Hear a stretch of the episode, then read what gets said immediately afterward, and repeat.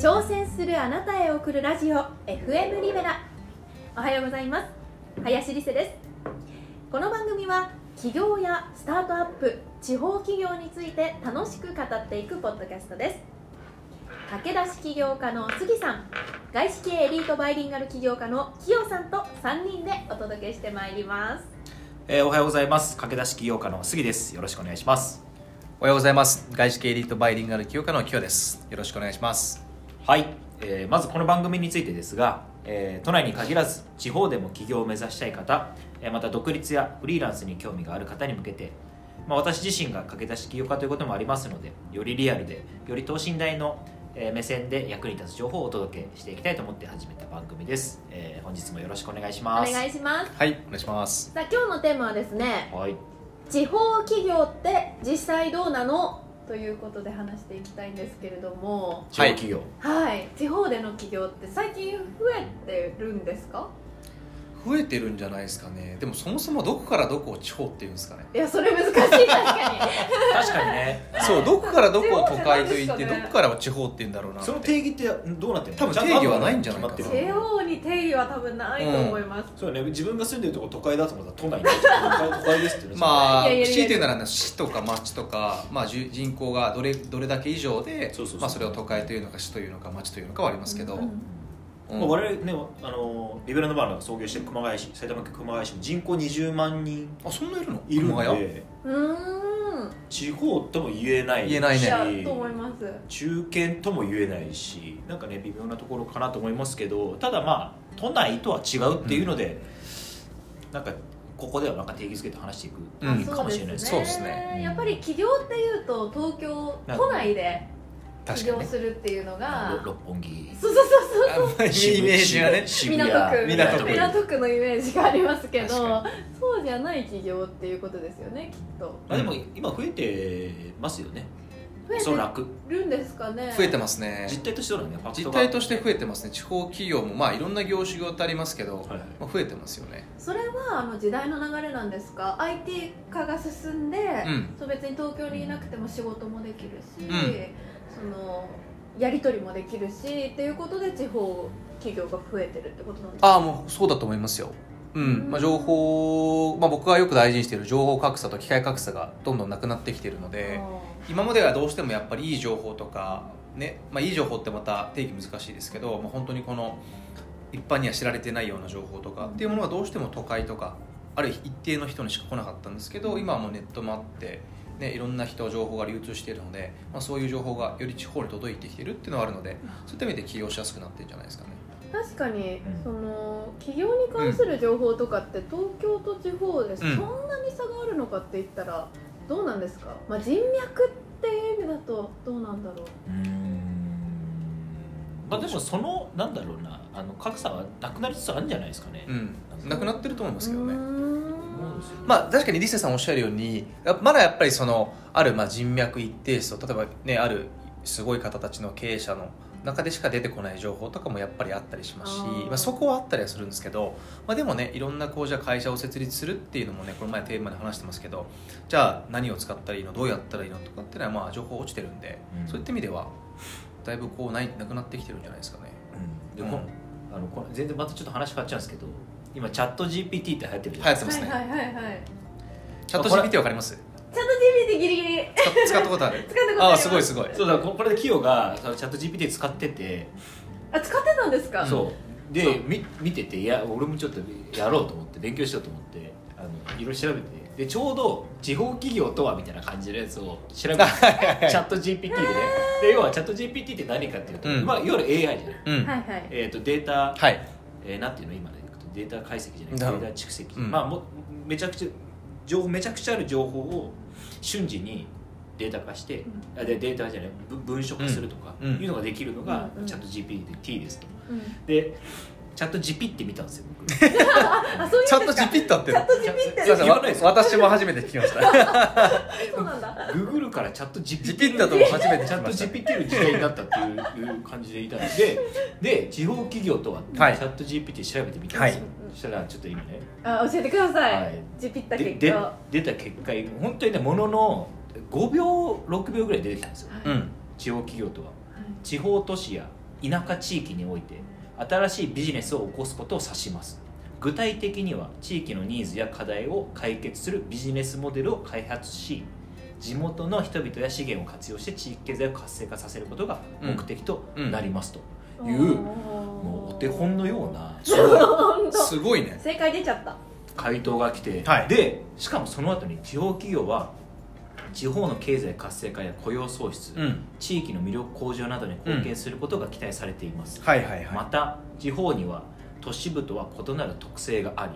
それを生かした独自のビジネスモデルを展開することでうん競争力を持った事業を展開することも可能です、うんあで地方企業にはうんちょっと待ってくださいちょっと先言っちゃったな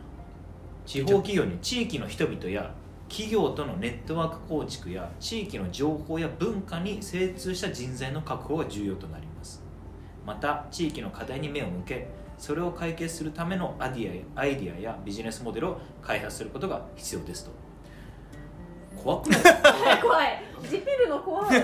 ジピっていうのすごくないですか99点99点あれ言ったよ足りない今日のあのポッドキャスト終わりだなっていうぐらい地方企業とはね地方企業とはをここまでやっぱまあそれだけテクノロジーがまあ発展してるっていうのはねやっぱあいや本当にるそうだありますしだからこそその都内と地方の格差はあるけどもこういうので解決できちゃう時代になってるからこそ地方企業が増えてくるあああなるほどねじゃないのかな本当そそううですですねね一方で肌感覚で自分で地方企業で、まあ、熊谷市でやってますけどでもやっぱり肌感覚ではまだまだ Q が言う情報格差っていうのはあるなありますっかていうのはめちゃくちゃ思いますね。あそうですかこれはあると思うどうですかあーレセさんとかどうアナウンサーの時のそのどうなんですかやっぱりじゃあフジテレビとかキー局とかうとんその地方テレビ局でやっぱりその格差とかって感じましたああ格差というかやはり規模が違うので、テレビ局っておんうんその企業としての大きさが違っちゃうから、その格差は感じましたねというのも、うんなんかキー局とかだと大きい会社になるので、すごくはっきり分業をはいはいはしてやるんですよね、キー局はねそうでうんすそうです、で同じテレビをやってるんだけど地方局だとその市場も狭いから、うまあ、テレビ同じテレビの情報を発信してても、うんうん企業規模としてはちっちゃくなるんですよ、そうするとその完全なる分業ではなくって、まあ、これもやってあれもやって、はいはいはいあれもやってる人うんと、これとこれとこれをやってる人みたいなそういう地方と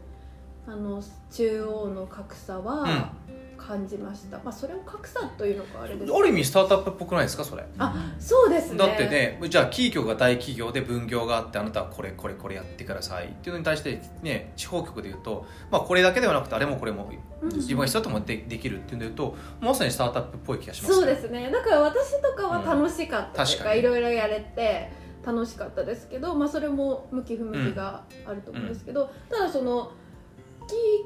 キー局のように分業はうんうん地方局ではできないので、うん、うん体力的に、まあ、その差はあるなとは思いますそこによる不便とかでもありましたそのじゃあ格差をそれと格差と呼ぶのであればキー局が良くて地方局がダメとかっていう話はないですようんね、ダメとかっていう話ではないんですけど、まあ、プロフェッショナルは作られにくいですうよんなるほどね,、ね何でもできるオールマイティはいっぱいいるんですけど、じゃあこれに特化したプロフェッショナルっていうのが生まれにくい環境にはなっちゃうのかなっていうのはちょっと思いますはいはいでも実は最近そのプロフェッショナルとジェネラリストってあって実は成功してる企業家ってプロフェッショナルジェネジェネラリストの方が多いんですよ、あそうなんですか、はい、あそうですかこうなんかこの一つだけを極めるっていうよりもやっぱいろんなものをこう幅広く汎用的にできてた方がよくてうだんだある意味僕もそこは意識的にやってますけど、まあ、その経営だけではなくて一応僕その数値お金ファイナンスとかあと採用組織も見れますしあと自分ちょっとコードかけたりするんでそういった意味でこうある意味ジェネラリスト的なところを持ってるんでそっちの方がやっぱ良かったりはしますけどね。へえ、うんそしたら地方の方がそういうジェネラリスト的な人材が多かったりするんですかねどうですか地方肌感としてはそうなのかなと思いますけどだからなんだろう良くも悪くも余白がめちゃくちゃあるのが地方じゃないですか、なのでそこを埋めるためにやっぱり自分で興味があることをいっぱいいろんなことをやるやれる環境があるからジェネラリストが育ち育つんじゃないかなみたいなはいはいふうに思いますよねなんかだあわかんないかん感じるだけですけど都内だとやっぱりいろんなこうプロフェッショナルがいる中で、うんうん、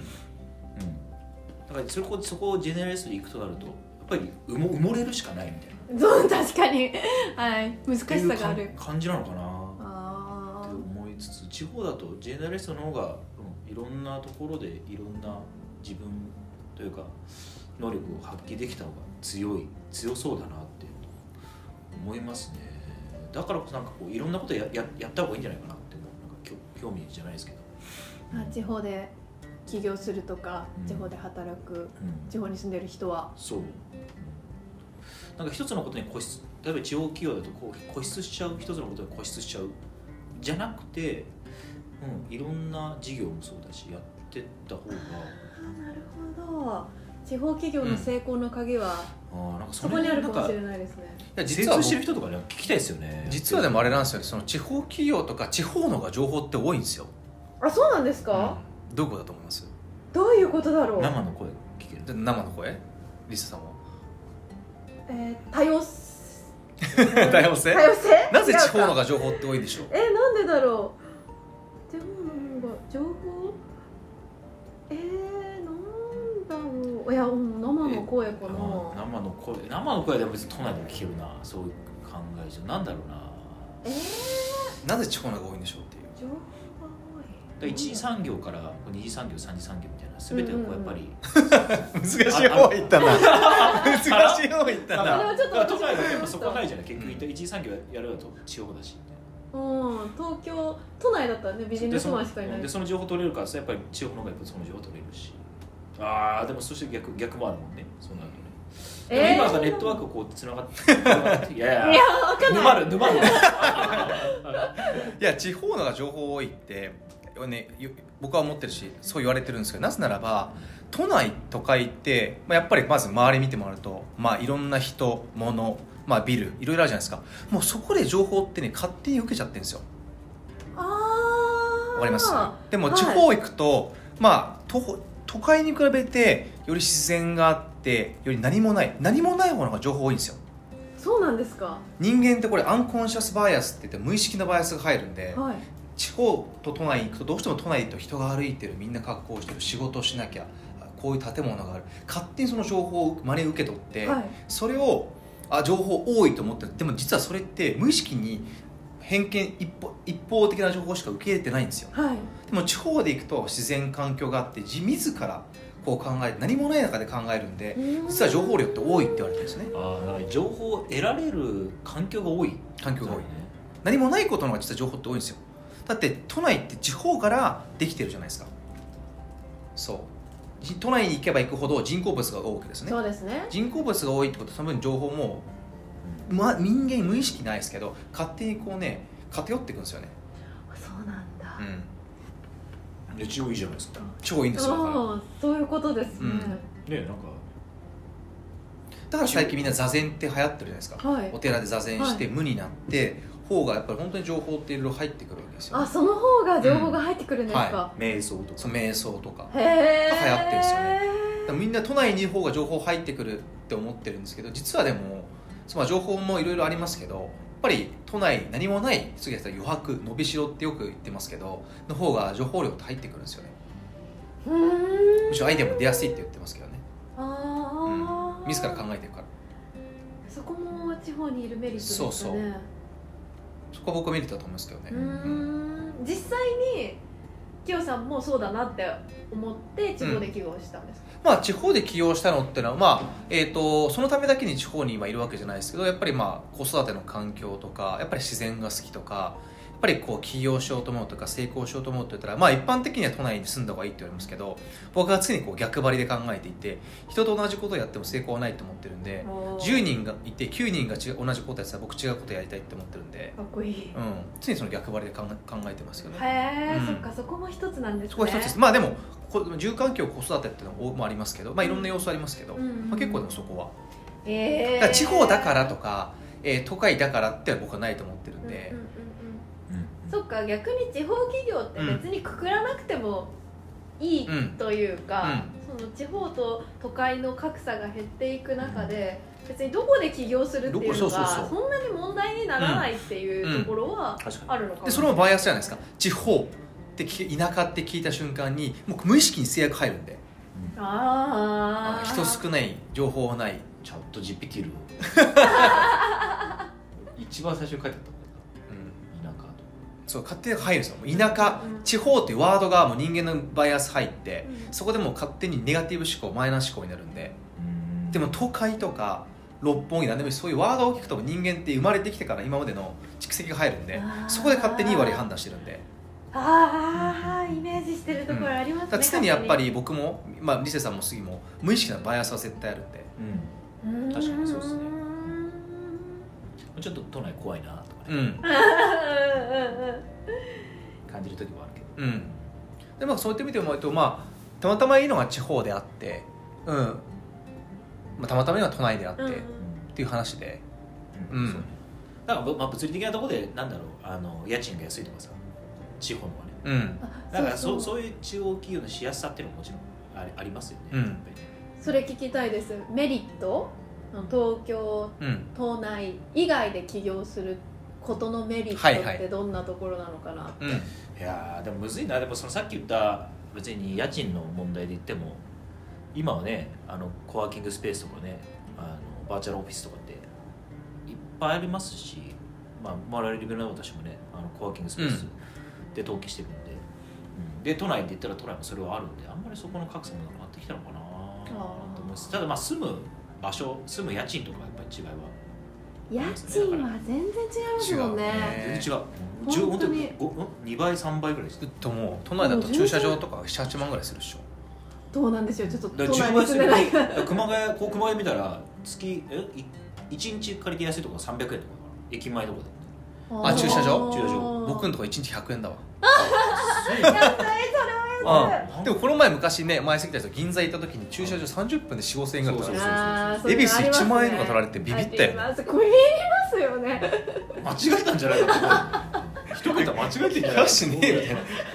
みたいな違う番号押したかなみるたいなよ1万みたいなそうそういうのところのメリットはあるあるかもしれない、うん中国のねでご飯で言ったら長男が美味しかったりするあじゃ美ないで味しすかいと思いますそうそうねだからあの、まあ、東京にも美味しいおまあもち店はろんもいちろくんらでもあるんですけもちろどお高いお値段を払わないとやっぱ美味しいおそうだ店ねにありつけない可能性が高いから、もう地方だとそこまで出さなくても美味しいお店があったりとか,、確かにね住みやすさは確かにありますよね、うんまあ本当は理想はね両方してるのがいいんですけどねあそう両ですね方と僕僕よくそのエッジトゥエッジって呼んでます局と局って呼んでますけど、うん僕の強みはやっぱりこうまあ都会でいう、まあ、そういうことも知ってますし地方の、まあ、実務やってるんでやっぱ両方分かるっていうのはうんうんうん強いかなと思うので、うん、それぞれやっぱりよ良さあの、ね、いい部分悪い部分を知るっていうのは大事かもしれないですけどね、なんかこう企業の中でこう地方うんにいながら、うんあこの人地方で頑張ってるなみたいなこの頑張ってる中頑張ってるというかあそれで言うとあれかもしれないです目ね、立ちすぎず、うんなんだろうねやっぱ地方に馴染んでるはいはいはいっていうあでもそれでいうとその地方企業というかビジネスすごく成功してるのがその落ち葉ビジネスって流行ったの知ってますえー知らないあ知らないそれうち知ってる広広ビジネスでしょそう、まあ、疲労ビジネスって疲労ってどうするんだっけそれ何それ え拾ってどうするの、うん落ち葉を拾って、うん落ち葉を拾ったら、うん捨てる捨てない捨てない捨てないいやビジネスにならない落ち葉をそうだあれ知らない二人あはのああアーートにす知アらないートにするとかあとじゃあ次あのリセさんは燃料落ち葉拾って燃料燃料、はいあとはあと何に使えるんだろうかあとうん燃料アイデアアイデアアイデアいやーえ落ち葉をなんか服に変えるとかね落ち葉服に変える OK ですああー他はー、素材にするそうそう何か素材するとかだかうら、うんんだからそれをこう芸術にしちゃうとかアーティあさっきも言ったけどあアートにしアートしてみるとかもうんありそうだし、はいはいはいうんなんか、なんかこれさ、ゴルフ場とかも、うんなんか落ち葉拾いの人とか、人手が足りないっていうさ、それは全然違うありますね話ですけど。そうでもオチはそれはその地方企業で、まあ、すごくあの前フューチャーされてたんですけど落ち葉あるじゃない落ち葉ビジネス、まあ、彩りっていう徳島県の会社があって、はい拾った落ち葉を都内の超有名な高級料店にうん、なるほど。てお落としてですよ彩りっていう徳島県の会社でで落ち葉ビジネスで落ち葉を拾っているおじいちゃんおばあちゃんが年収700800万ぐらい取るんですようんもらえるんですよで、それを料理の、あのお皿に乗せたりおとか皿に乗せたりとか、乗ってますそうねそういうことね僕は結構そういうビジネス面白いなと思って面白いそうだから誰かにとって全くとは言わないけどもまあたかが落ち葉と思うかそれそうをですよねまあ、すごくこの何か価値を感じるかって違うからすごくこれ流行っていて地方のおじいちゃんおばあちゃんが落ち葉を拾うそれが実は都内の高級料亭あの三つ星ミシュランとかのそこに使われてるんですよねえなんか地方ならではというかなまさにまさにならではですよねへえ面白いなそそうのビジネスそうその木彩りっていう会社そなんのですけ木どの葉っぱが良かった落ち葉のビジネスの徳島県の、まあ、多分そこもあとそのまた地方で言うと、まあ、ファーストペンギンって言ってやっぱりその第一人者になれるとか、はいはいやっぱそこなんていい意味でも置くじゃないですか、うんまあ、そのやっぱ一人者になれるってやっぱ強いですよねはあ都内で言うとすぐ TTP とか徹底的にパクられてすぐいろんな人来るんですけど、うん地方で言うとなかなかやろうとしないからみんな、うんある意味それを一つ自分がやって、まあ、浮くんですけど、うんまあ、我々もいい意味で浮いてますけどでもやっぱりそうなってくるとすぐまた同じことをやろうとする人はやっぱり都内には出にくいんでうんはあある意味そう一つの事業でそこをこう極めて突き抜けることはできますよね地方の方がああ競争は出にくい出にくいかな東洋かもしれ系ないただブルーオーシャン的な話ですよねレッドオーシャンブルーオーシャンでいうとあーブルーブルーオーシャンが多くうんあるうんのかもしれないですね、そうだそういうのもあったりしますしちょっと名前はどう忘れしましたけど昔みんながこうコンビニ弁当であのしおしゅなんかシューマイとか餃子に入っている醤油のパッケージあるじゃないですかわりますねはいはいはいあれもね日本で高い作ってる会社2社ぐらいしかないんですよあそうなのあの魚の形してそうみて魚の形とそうかなあんのですかそうあれもだから独占なんですよねへえあれも確か地方とかだったと思うんですけどややっぱりそういういうその日産業日ビジネスを、まあ、別に都内でもいいんですけど、うん地方できた時っていうのは本当に独占になるので、へえそういう面白さは確かにそれどっちもちょっとニッチな、うんだけど確実に需要があそっうでて、すね売れる売れるビジネス、ううんわあとは仙台の気仙沼ニッティングっていう、まあ、その仙台にある気仙沼市ーはいでもあそこでそのおじいちゃんおばあちゃんの雇用を作ってその独自のそのセーターですね地元のものを使ってやって気仙沼ニッティングっていう御手洗さんっていう女性の方いらっしゃって彼女はもともとマッキンゼーっていうう、んまあ、トップオブトップのコンサルからえ辞めて今気仙沼市にいらっしゃってそういう地方事業ビジネスやってますし。なんかあれですね地方で雇用が生まれるってことはいいことですよねめちゃめちゃいいことだよいいと思いますねやっぱりどんどん東京にみめちゃんめちゃないいこ出となんですてよいって、そうそれこそ私も新潟にそうかそいうたか時は友達とかが新潟出身の友達が、もう同級生みんな東京にいるとか友達が新潟にいないとかっていう話よく聞いていてもうそれってその地方にとっても良くないし、寂しいことだから、どんどん地方に仕事が生まれていく。地方企業が増えうて仕事が生まれていくっていうのは、すごい日本にとっていいことだなって思いますそうですねうんで日本でいう中小企業なんてね9割以上ほぼ中小企業ですからうん上場企業なんてね、うん数パーセント1パー2パーぐらいの世界じゃないですかそうですよねほとんどが中小だったりするんで、うんうんだからそっちはやっぱりこう情報格差がなくなることによって、まあ、地方企業というかね、まあ、全ての地方地域が活性化するのであればそれは日本にとってうん良いことだと思いますけどね本当そう思いますね、女性視点でどうなんですか地方で働くってうん企業じゃなくてもいいと思うんですけど働くうん、地方で働くっていうなんかどうどういうイイメージがあるのかなってなんか思いますうんイメージどうですかねあんまりその地方で働く、うん都内で働うんくっていう差を考えずに地方で働き始めたんですよ、あーなるほどね場所とあーかあんまり気にしていなくてうん何をやるかはいはいはいしか考えていなかったから、はその場所にはイメージがない、もともとはなかっうんたですね、うんうん実際に働いてみてう思ったのは、まあ確かに情報格差はあるのかもしれないと、うんうん、同じテレビっていう業界やっててもキー局と地方局で情報格差があるのかなっていうのは、確かに思いましたでもそれこそまあなんかどんどん地方で働ける人が減っていく現状は寂しいなあとーやっぱりそう思いますよね、思いましたうんん、そ実うか感として僕もだからね熊谷でやりつつもねやっぱりこう僕みたいにうん地方でも起業していく人が一人でも増えたらいいなって思ってうんいるので、まあそね、やっぱそういう人が増えてくるといろいろ刺激し合ってねお互いが、うんいいシナジーが生まれたりとかそこでイノベーション生まれたりとかいうのが、ね、できてくるんじゃないかなと思ってはいるんでそうなるにはやっぱり我々誰かがそこはそう先そうそう頭に立ってそういった事例というかモデルケースを作んなきゃいけないですよね、それがビベラノバでありたいなとも思うし、うんえいないんで周りに熊谷で見るといやわかんない知らないだけかもしれないですけど、まあ、それぞれでこう頑張ってる、ね、人もいる会社もいるんであれですけど、うん、でもなかなかこう起業してザなんだろうねあの都内と同じようなとも言えないですけど、うんこううまく光をこう照らしていけるような会社になっていきたいなって、そうですね本当に思い ますね本当にやってて思うあー本当にね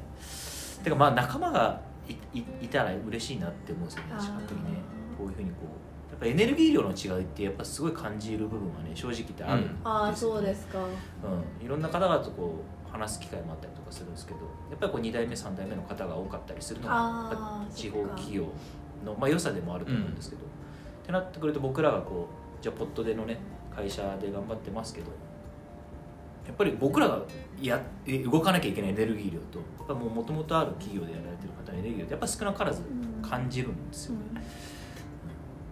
だからこそ僕らが光って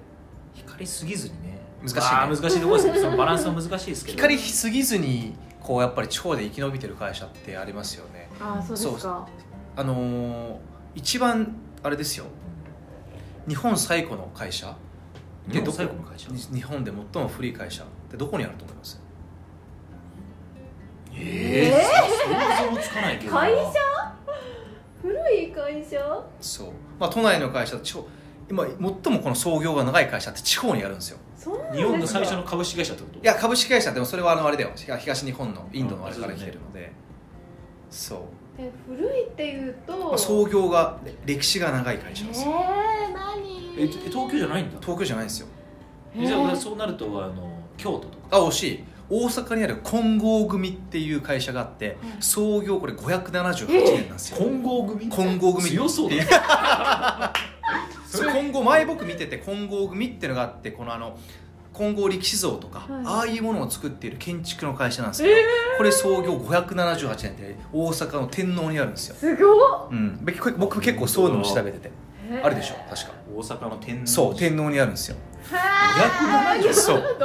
うことかいや聖徳太子そう聖徳太子とか聖そういうところからのその金剛組今でもあるんですね引き継がれてで